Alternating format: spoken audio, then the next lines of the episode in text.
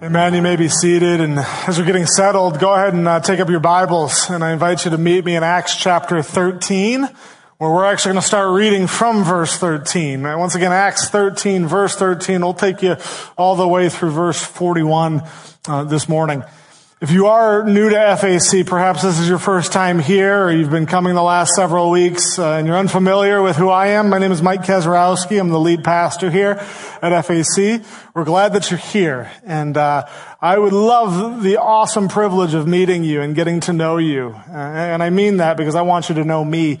I want to be more than just a talking head from the pulpit. And so, uh, would you take the opportunity after service just to come up? I'm usually hanging out up front here after service. Just say hi and uh, I'd love to get to know you. But um, let's turn to God's Word this morning, and uh, then we'll ask Him to form us. Acts 13, starting in verse 13 through 41.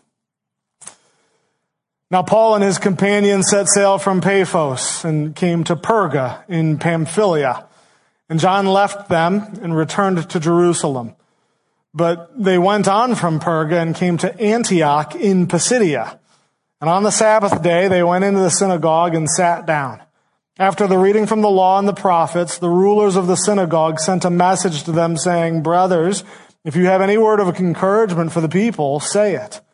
So Paul stood up and motioning with his hand said, Men of Israel and you who fear God, listen. The God of this people Israel chose our fathers and made the people great during their stay in the land of Egypt. And with uplifted arm, he led them out of it. And for about 40 years, he put up with them in the wilderness. And after destroying seven nations in the land of Canaan, he gave them their land as an inheritance. All this took about 450 years. And after that, he gave them judges until Samuel the prophet.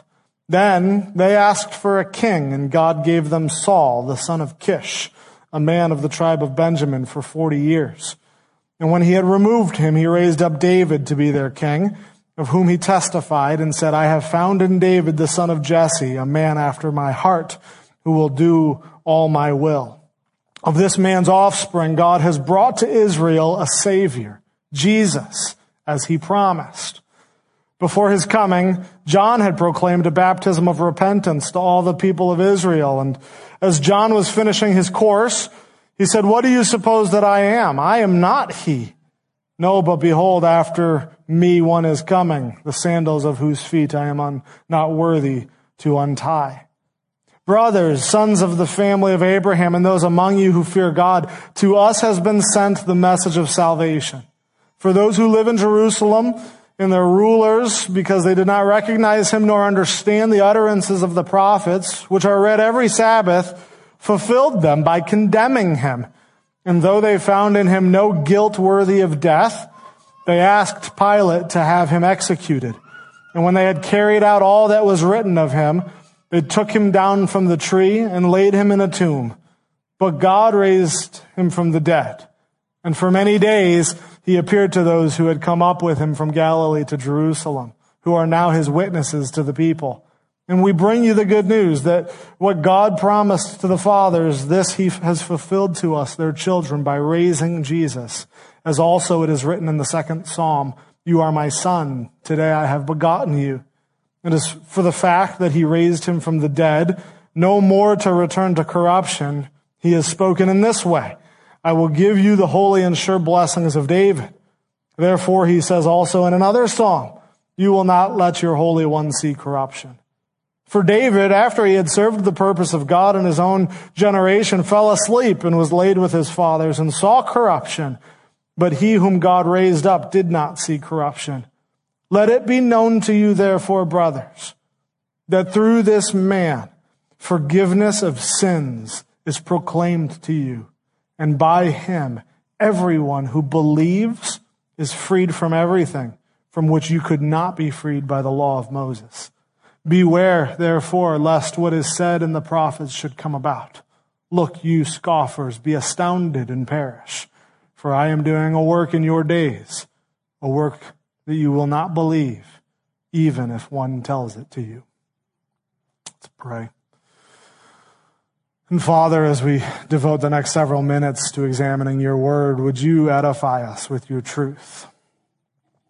May we be refreshed, melted, convicted, comforted, and without excuse in neglecting your grace and mercy. In your Son's name we pray. Amen.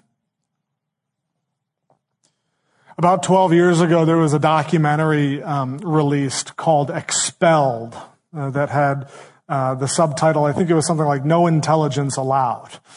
Uh, it starred Ben Stein, of all people, uh, and it traced his journey to explore how academia, uh, the sphere of academia, responds to those who believe in intelligent design. Or in other words, those who believe in an intelligent creator, that God created uh, all things. And, and one of the final scenes of this documentary has stuck with me through the years because uh, Ben Stein had a chance to sit down and interview Richard Dawkins. And so you have uh, Ben Stein, who is Jewish, who believes in intelligent design, that, that there's an intelligent creator, that there's God, uh, and he's going, he goes toe to toe with Richard Dawkins, who is an atheist, uh, evolutionary biologist. And during the interview, Dawkins makes it very plain and clear that he does not believe uh, in any kind of God of any kind and that the probability of there being a God is virtually nil. And at the end of the interview, Ben Stein asks Richard Dawkins, well, what would happen if you die and you just ran into God? What would you say? And Richard Dawkins uh, proceeds to quote another atheist, a, a, British mathematician from the early 1900s named Bertrand Russell. Dawkins explains that Bertrand Russell had this question put to him and Russell would have responded this way to God, Sir, why did you take such pains to hide yourself? However, as we examine scripture and even the scientific and historical evidence uh, apart from scripture, we actually come to find that God didn't go into such pains to hide himself, but actually to reveal himself. From the beginning of time, God has been revealing himself in history. It, it, Christianity is a religion of revelation, if you will. It's a religion that actually doesn't speak of our pursuit of God, but rather God's pursuit of us. Throughout all history, God has been revealing to us who He is, and He pursues us by revealing Himself to us. In this passage, we see Paul deliver a sermon in a synagogue, and he uses history as a way to communicate this with his listeners, that God has been revealing himself to us. And he reminds them how God through history has done this. And then he goes on to share the ultimate revelation of God, the person of Jesus. Uh, we'll take a look at Paul's sermon in depth, but before we get into his sermon, I want to catch us up to speed. We've been traveling through Acts if you're just joining us. I want to catch you up to speed of where we are in the journey. If you recall from last week, we saw that our characters, we last left them off on the island of Cyprus in the capital city of Paphos. In verse 13 here we see that they set sail from Paphos and come to Perga in this region called Pamphylia. This would have been about a 112 mile journey for them, and at this point they're now about 400 miles away from Jerusalem. Um, now we come to find that after they arrive in this region of Pamphylia, that John Mark, their third companion, actually left them and went back to Jerusalem. Now we don't know why he left, but that verb used is actually a pretty soft translation. Another word that you could use for left is that he actually abandoned them. John abandoned them and returned to Jerusalem. Now, we never know why he actually left them and abandoned them, but we do know that later on in Acts, that Paul was actually personally disgruntled by this. If you fast forward to Acts 15, Paul is back in Jerusalem. We'll get there. Uh, and he wants to revisit all of the cities that he went to on his first missionary journey with Barnabas. And Barnabas insists that they bring John Mark with them. And Paul refused to take John Mark with them. And the reason he gave them, uh, gave was because he had deserted them on their prior journey. We'll explore that story more when we come to it, but in the meantime, we have to understand that our missionaries have now gone from a party of three down to a party of two, or left with just Paul and Barnabas. Now we don't know what happened in the ministry that happened in, in Perga, right? Luke, uh, who wrote Acts, is silent about what happened there, uh, but he does go into detail at their next destination. Um, they travel from Perga up to Antioch in Pisidia. Don't get this confused with the prior Antioch that we've talked about in Syria. This is a completely different city. This is Antioch in Pisidia. And once again, I believe that we've got an updated map up there if you're a visual learner and like to track their expedition. Uh, th- this uh, travel to Antioch would be about 100 miles north. And once they arrived at Antioch, we find that Paul and Barnabas continue their pattern of visiting the synagogues. Uh, the very first Saturday, the Sabbath comes along and they, they visit the synagogue. And what we find here in the following verses is a service in the synagogue that actually follows a fairly normal pattern, right? They, they read the law, which would have been the Pentateuch or the first five books of the Bible, right? Genesis, Exodus, Leviticus, Numbers, Deuteronomy. They would typically read from there, and then they would read from one of the prophets. And it was common after the readings of the scriptures for the leaders of the synagogue to allow one of the men in attendance give what was called a word of exhortation or, or a word of encouragement. And so what we find here is that Paul and Barnabas' reputation seems to have preceded them uh, as these synagogue leaders consider them prominent Jewish men. And in verse 15, they essentially give Paul and Barnabas the floor to speak. Now think about that for a second. I don't know about you, but I think that one of the hardest parts in engaging in gospel conversation is just starting it. Right? It's taking off in the conversation. It's, it's like you're in a plane and you're staring down that runway and somehow you need to get about a hundred thousand pounds of steel up in the air off the ground. Gospel conversations are weighty and it's challenging just to start, especially without hitting some turbulence or geese for that matter on your way up. But here the synagogue leaders offer up a softball to Paul and he hits it out of the park.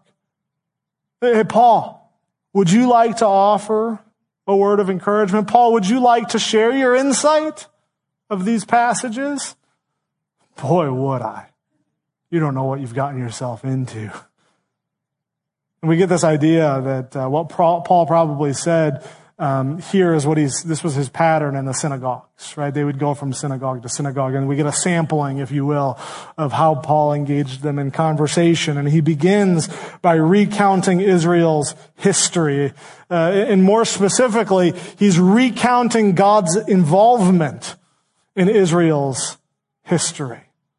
He does this purposefully. You see, what he's doing is he's setting them up for the punchline. He's using their history as an illustration for the whole point of his sermon. He's preparing them to hear the gospel, to hear about Jesus, because as we're going to find, everything in Israel's history points to Jesus. If you recall from last week even, we talked about the, how important it is for us to have an intelligent explanation for the hope that we have in Jesus. And this is what Paul is doing in action. He's starting where the Jewish people are in their understanding and working through history and then making an argument from their history that Jesus is their Savior. And so let's take a brief look at God's involvement in history in verses 17 through 23. We don't have time to go into all of these in depth. This is rich text. There is so much to be learned here, uh, but I would encourage you to explore these stories and how they fit into God's greater narrative as a whole on your own in the Old Testament, in your own time of study. Um, but Paul does remind them at the beginning that God chose the fathers of the people of Israel. See, this means that God uh, had a special covenant with their forefather Abraham. God said, Abraham, I choose you. And he entered into this relationship with Abraham. And through this covenant, he promised him three things. He, first, God promised Abraham that he would give him a great land. Second, he promised Abraham that he would give him descendants. And third, he promised Abraham that this great nation would be a blessing to all the earth. And as Paul continues, we see that God did make the nation of Israel great in number in Egypt. And then he delivered them out of Egypt and, and brought them into the promised land. And, and, and God was just resilient in his, in, in the fulfillment of his promise. Here, it talks about it, right? After leaving, uh, leaving Egypt, the Israelites rebelled with God. And I love this. Just, Paul says God put up with Israel. He just, he just put up with you guys. You were rebellious. You didn't deserve it. And God just put up with you and gave you the land of Israel uh, anyway. And not only that, he didn't just put up with the rebellious Israelites, but he also defeated nations that stood in their way. Seven, to be exact. God fights on behalf of Israel, even though Israel doesn't deserve it, and ends up giving Israel their land as an inheritance, just like he promised. And if you're familiar with the Old Testament, you'll know that the Israelites still didn't learn their lesson right? They, they continue to rebel against God. Paul explains in verse 21 that centuries after they're in the promised land, they asked for a king from the prophet Samuel. And it's not mentioned here, but if you were to revisit that passage, the reason they wanted a human king was because they rejected God as their king. But despite their rejection and their rebellion, God still gives them a king in Saul. And then he gives them another one in David. Now, David is one of the most important figures in scripture and in, in the history of Israel because uh, God gave promises to David like he did to Abraham. The promises to David, um, in, in some ways, are an elaboration on the promises made to Abraham. It takes a very general promise that God gave to Abraham that his nation would be a blessing to the whole world, and it makes it more specific. God dials in on his promises. He, he reveals more of what his intentions are with Israel and uh, more specifically David. So uh, how is the nation of Israel going to be a blessing to the world? This is where God's promises come into David. God promises David that from his line he would establish a kingdom that lasts forever. And not only that, in this kingdom there will be a throne, and on that throne will sit a king who will also last forever. And this eternal king, who will rule this eternal kingdom, will come from David's family line. And then Paul, in verse 23 makes the incredible link between David and Jesus. What does Paul say in reference to David? Of this man's offspring, God has brought to Israel a savior, Jesus, just as he promised, just as he said he would. So what exactly is Paul doing here? Paul is showing them the progress of their history and how God's hand has moved through it. Paul is communicating how God has systematically unveiled his purposes as he works through history. And you'll notice that God is the subject in the first part of Paul's sermon. This is all about God and his activity. That he has a plan for creation through human history. That he is actively engaged so that his purposes may be fulfilled. This should bring us great hope in a world like today. Because any average person these days may feel as though the world is heading for self-destruction, especially in an election year in the middle of a pandemic. One commentator writes that many live in cynicism and despair as savior after savior fails to satisfy the human thirst for an eternally secure solution to the problems of life. We look to men and women to be our saviors in hope that they will somehow deliver us from impending doom. And none of them, none of them have saved us from that awful feeling that this world has a dismal and bleak demise coming down the pike. But Paul says not so.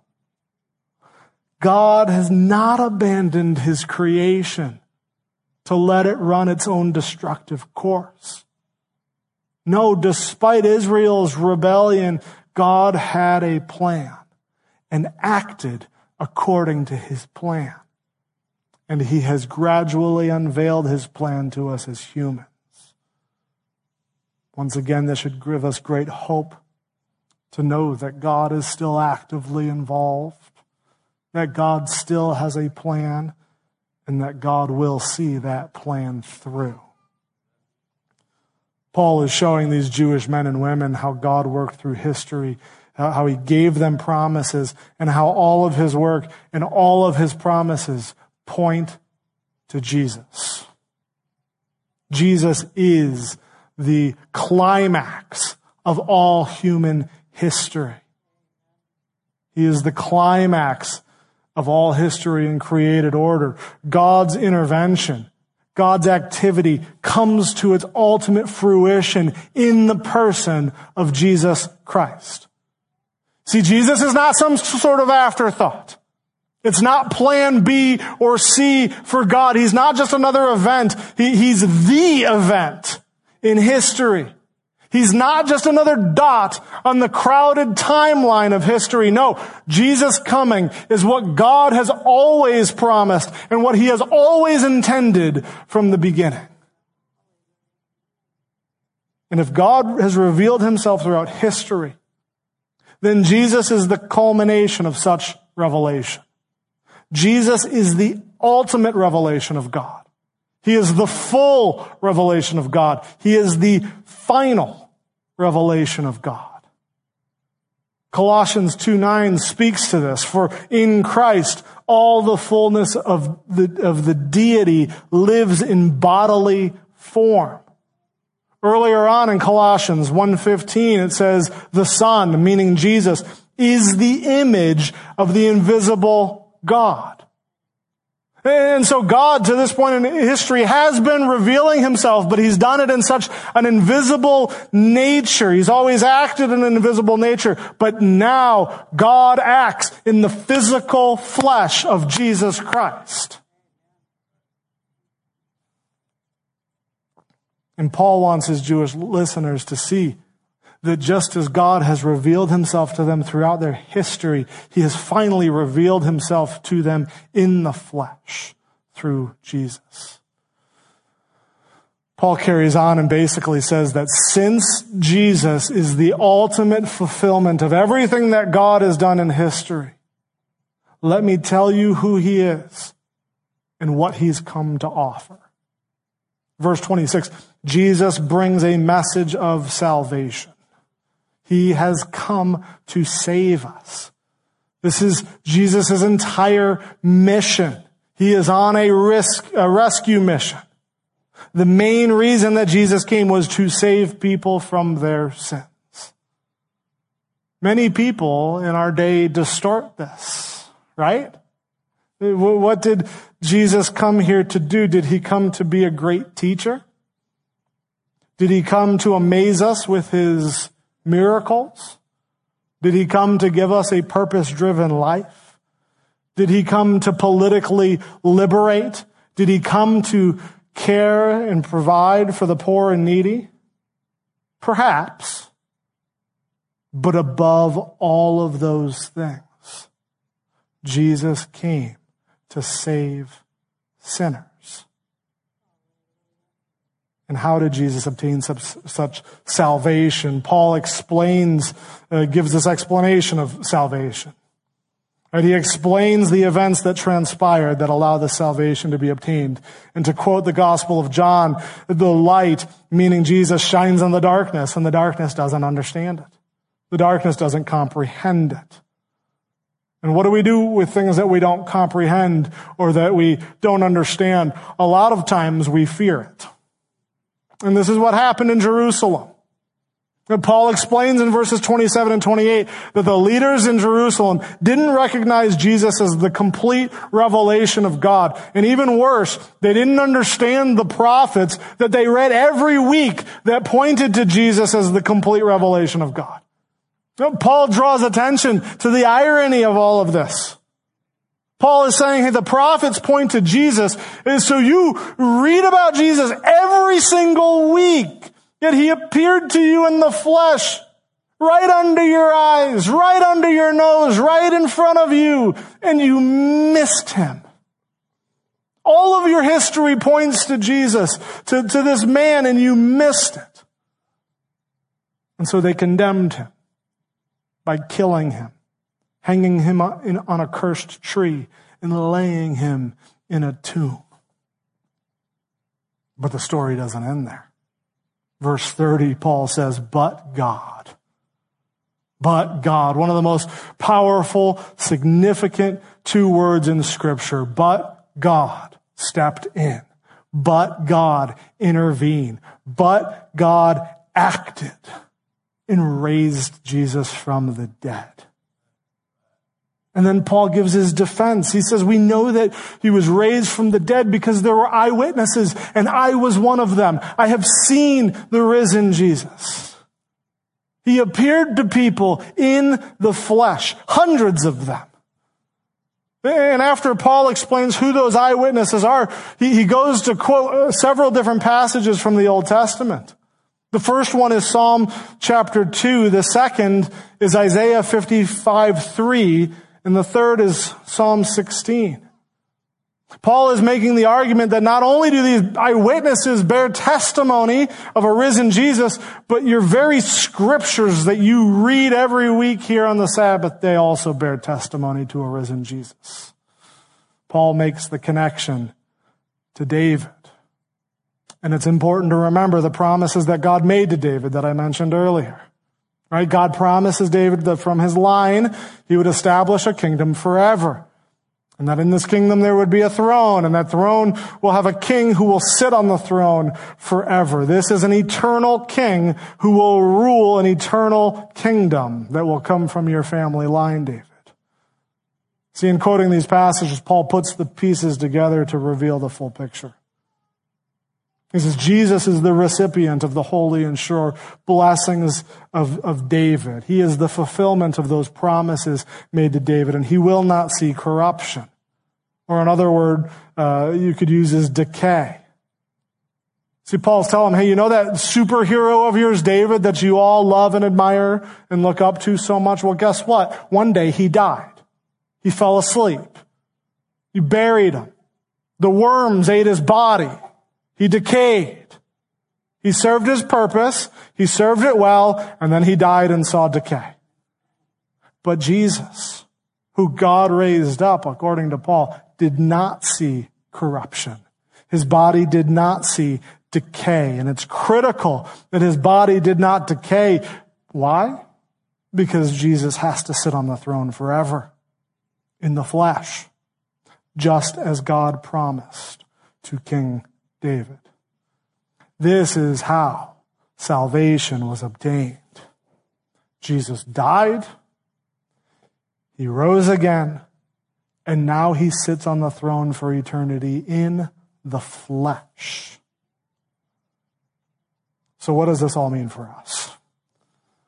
Paul doesn't just give them a bunch of information and say, all right, do what you will with it. No, he actually doesn't stop there. He makes an appeal to his listeners in verse 38. He extends an invitation to respond. In verse 38, Paul says, let it be known to you therefore. Whenever you see that word, therefore, it connects what was just said with what he's about to say. It's critical when you see the word therefore in scripture that you understand what has come before it. And we've just walked through that and, we understand it.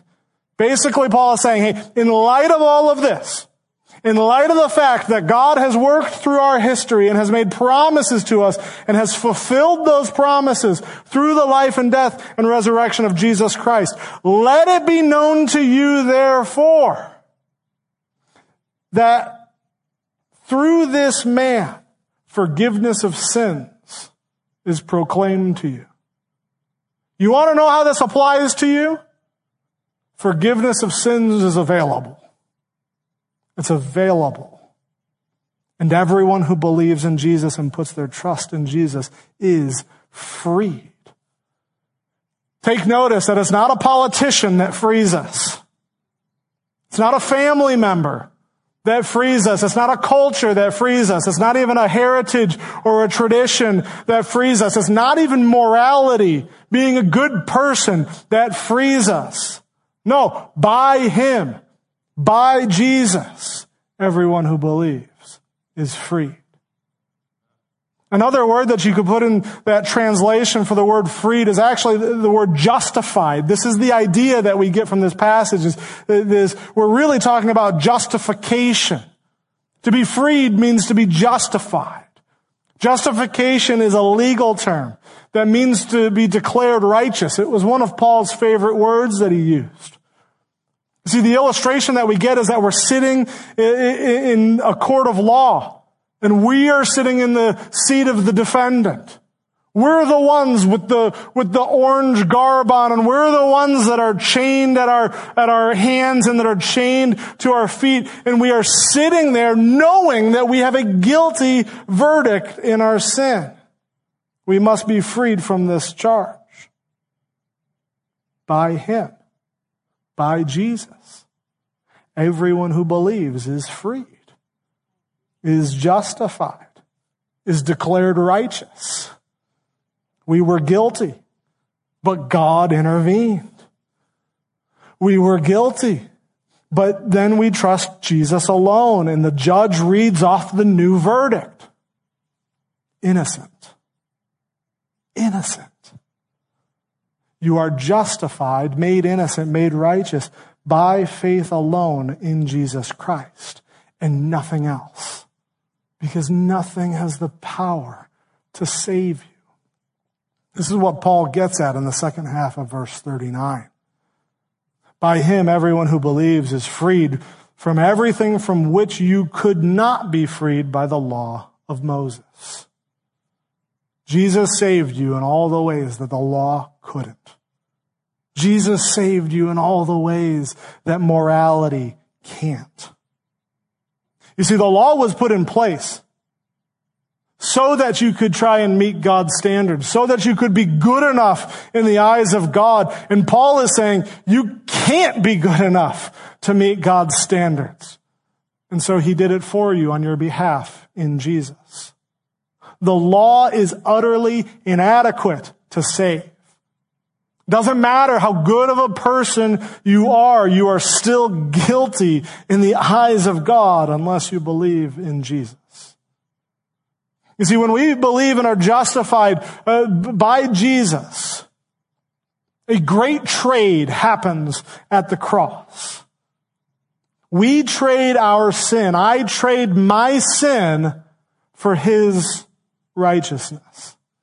At the cross, Jesus took on all of my sin so that I could take on all of his righteousness.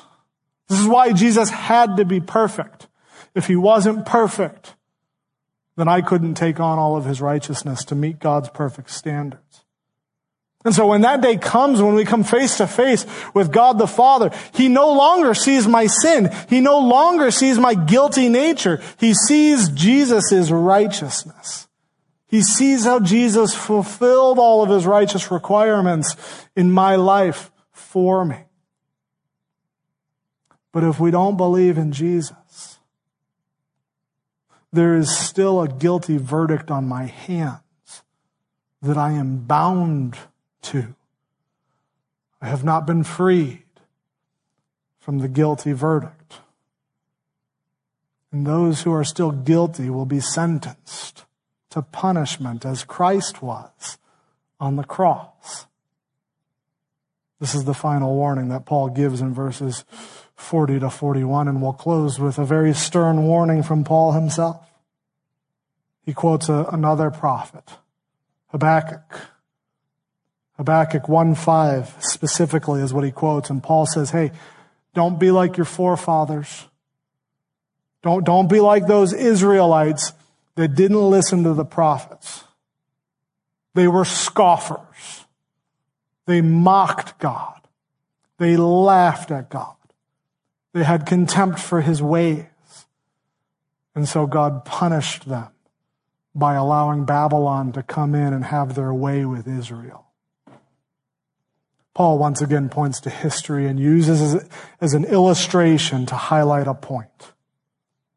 Failure to embrace what God is doing leads to judgment. Failure to embrace what God has done in Jesus will lead to judgment.